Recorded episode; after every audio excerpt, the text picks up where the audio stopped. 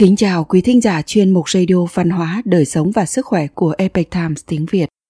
Hôm nay, chúng tôi hân hạnh gửi đến quý vị bài viết do Lý Dực Vân thực hiện có nhan đề Những câu chuyện lạ thời Tam Quốc, phần 3, Thiên mệnh chia ba, dự ngôn ẩn chứa thiên cơ. Bài do dịch giả Sương Sương truyền ngữ từ bản gốc của Epic Times Hoa ngữ. Mời quý vị cùng lắng nghe. Trong hồi thứ nhất của Tam Quốc diễn nghĩa, có đề cập đến quan điểm thiên hạ đại thế, phân lâu tất hợp, hợp lâu tất phân. Để nói rằng cuối thời Đông Hán Giang Sơn thống nhất sẽ phân chia thành thế cục chân vạc Tam Quốc. Tuy nhiên, diễn biến của đại cục lịch sử có thực sự là kết quả của phân lâu tất hợp, hợp lâu tất phân hay không? Khí thiên tử ở Tây Nam Cuối thời Đông Hán, dự ngôn thiên tử sẽ xuất hiện đã được lưu truyền ở khu vực Tây Nam Trung Quốc. Dự ngôn này do Đồng Phù, một nhà nho lớn vốn là người am hiểu thiên tưởng lịch số và chiêm tinh học nói ra sớm nhất. Vào năm trung bình thứ năm thời Hán Linh Đế là năm 188, Lưu Yên là người dòng dõi hoàng thất, nhìn thấy thời cuộc rối ren, trong lòng không ngừng tính toán làm cách nào để có thể rời xa Trung Nguyên tránh họa Ông lúc đầu nghĩ xin linh đế phái mình đến tận phương Nam Trung Quốc là Giao Châu. Thế nhưng Đồng Phù lại chỉ điểm cho ông.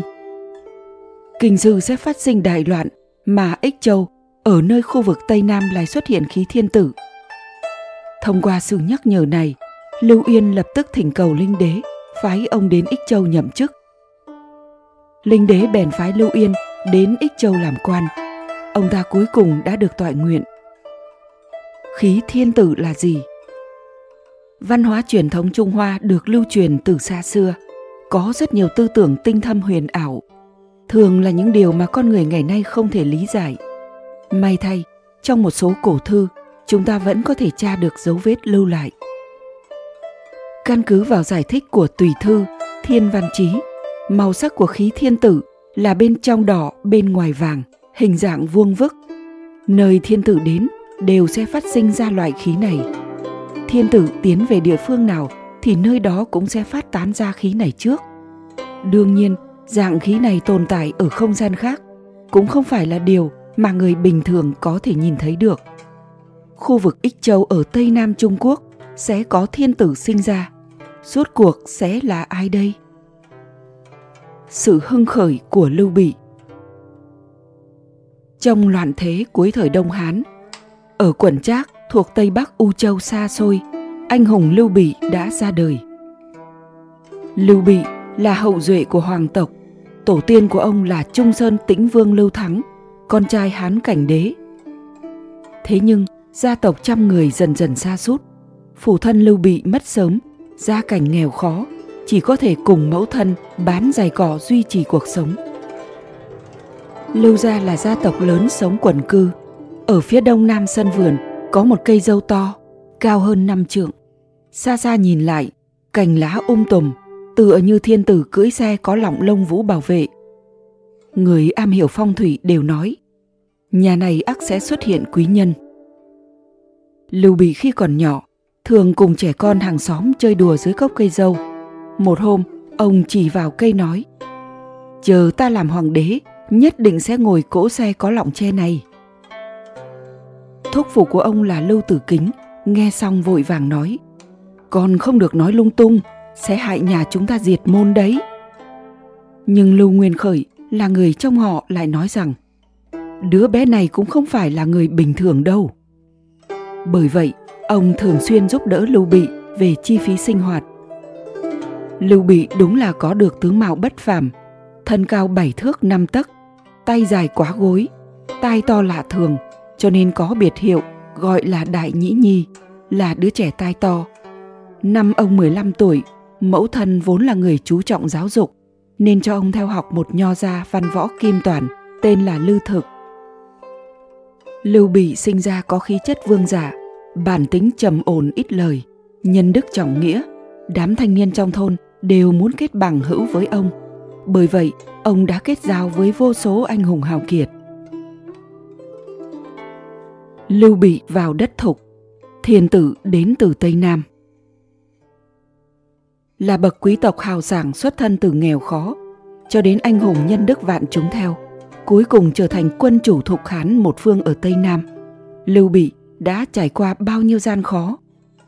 Năm Kiến An thứ 16 là năm 211 khi Lưu Bị nhận lời mời của Lưu Trương đến đất thục làm quan mục ở Ích Châu. Lúc đó ông đã hơn 50 tuổi. Lúc ấy, nhà tinh tưởng Châu Quần ở địa khu Ích Châu cũng phát hiện ra rằng liên tục trong nhiều năm đều có hoàng khí mấy trường xuất hiện. Hơn nữa, ở phía dưới bắc đầu thất tinh, thường xuyên còn có mây ngũ sắc mang điểm lành bay xuống, cùng nhau tương phản rất thú vị. Dự ngôn của đồng phủ đã qua hơn 20 năm, đến lúc này thiên tử chân chính từ phía tây nam, cuối cùng đường xa đã tới. Sau năm Tào Ngụy kiến quốc, tức năm 221, Lưu Bị xưng đế, chính thức đứng trên vũ đài của bậc vương giả khí thiên tử Giang Đông. Ngoài dự ngôn thiên tử sẽ xuất hiện ở khu vực Tây Nam, ở phía đông nam Trung Quốc từ 400 năm trước cũng đã có lời đồn là khí thiên tử Giang Đông. Khi Tần Thủy Hoàng đi đông tuần ở Hội Kê là năm 210 trước công nguyên, thuật sĩ xem khí liền dự báo. Ước khoảng 500 năm sau, đất ngô ở Giang Đông sẽ có khí thiên tử. Vào đời Hán, Vân khí hoàng kỳ tử khí, tức cờ vàng mây tía, đại biểu cho điềm lành của thiên tử, cũng hầu như thường xuất hiện ở phía đông nam. Bởi vậy các thuật sĩ vẫn luôn tin rằng Giang Đông có khí thiên tử, cuối cùng sẽ có người lập công với thiên hạ và lập quốc xưng đế. Vào giữa năm Hưng Bình, thời Hán Hiến Đế, ở đất Ngô còn lưu truyền một bài đồng giao. Hoàng Kim Sa, Ban Lan Nhĩ, Khải Sương Môn, xuất thiên tử. Sương Môn là chỉ cửa thành phía tây nước Ngô. Trong bài đồng giao cũng báo trước đất Ngô ở phía nam sẽ xuất hiện thiên tử. Tôn quyền trời sinh quý tượng Vào năm Hưng Bình thứ hai thời Hán Hiến Đế là năm 195, Tôn Sách là con trai Tôn Kiên mở rộng thế lực vượt qua sông Trường Giang. Trong thời gian mấy năm đã đạt đỉnh được 6 quận Giang Đông. Lúc ấy, Em trai là Tôn Quyền, chỉ mới 15 tuổi. Tôn Quyền sinh ra có mặt chữ điền miệng lớn, mắt có ánh quang. phủ thân Tôn Kiên luôn cảm thấy đứa nhỏ này có quý tướng trời sinh. Sau khi lớn lên, Tôn Quyền tính tình hào sảng cởi mở, tâm địa thiện lương, quyết đoán nhanh nhạy. Năm đó, Lưu Uyển là sứ giả triều Hán phụng mệnh đến Giang Đông, sắc phong tôn sách. Về sau, ông nói với mọi người rằng, theo ta thấy, anh em nhà họ Tôn mặc dù tài năng mỗi người đều rất giỏi, nhưng phúc khí tuổi thọ đều không dài, chỉ có cầu thứ hai là khác. Hắn tướng mạo phi thường, khung xương bất phàm, có mệnh đại quý, cũng là người trường thọ nhất. Không lâu, Tôn Sách đột nhiên qua đời. Tôn Quyền mới 19 tuổi, thuần theo ý nguyện của anh, gánh vác trách nhiệm nặng nề bảo vệ Giang Đông. Thiên tử Đông Nam, thụ báo vĩ Tôn quyền lập quốc xưng đế là muộn nhất trong ba nước và có một câu chuyện thú vị đã nói rõ về thiên cơ ở trong đó.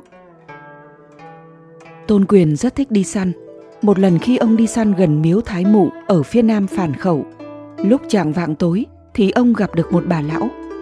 Bà lão hỏi Tôn quyền, người săn được con gì? Tôn quyền nói, vừa khéo săn được một con báo mẹ. Bà lão nói với ông, vậy tại sao không dựng cái đuôi báo lên? Nói xong đột nhiên không thấy bóng dáng của bà lão đâu nữa. Thủ báo vĩ tức dựng đuôi báo là đại biểu cho việc thành lập đại nghiệp đế vương.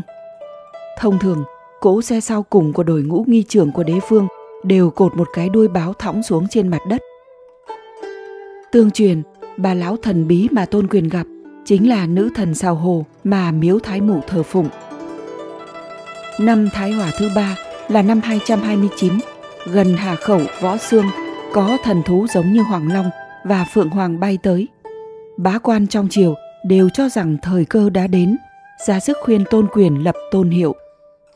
Vậy là tôn quyền chính thức xưng đế tại Võ Xương, là vua nước ngô. Thiên mệnh chia ba. Từ các dự ngôn trong lịch sử, sự phân chia và lập quốc của ba nước ngụy thục ngô đều là có điểm dự báo trước mà không phải là điều ngẫu nhiên. Thiên ý thiên hạ chia ba và không có một nước nào là chính thống. Sự đặc sắc của mỗi nước trong tam quốc đã bổ sung và chiếu rọi lẫn nhau càng có sự an bài lịch sử sâu xa.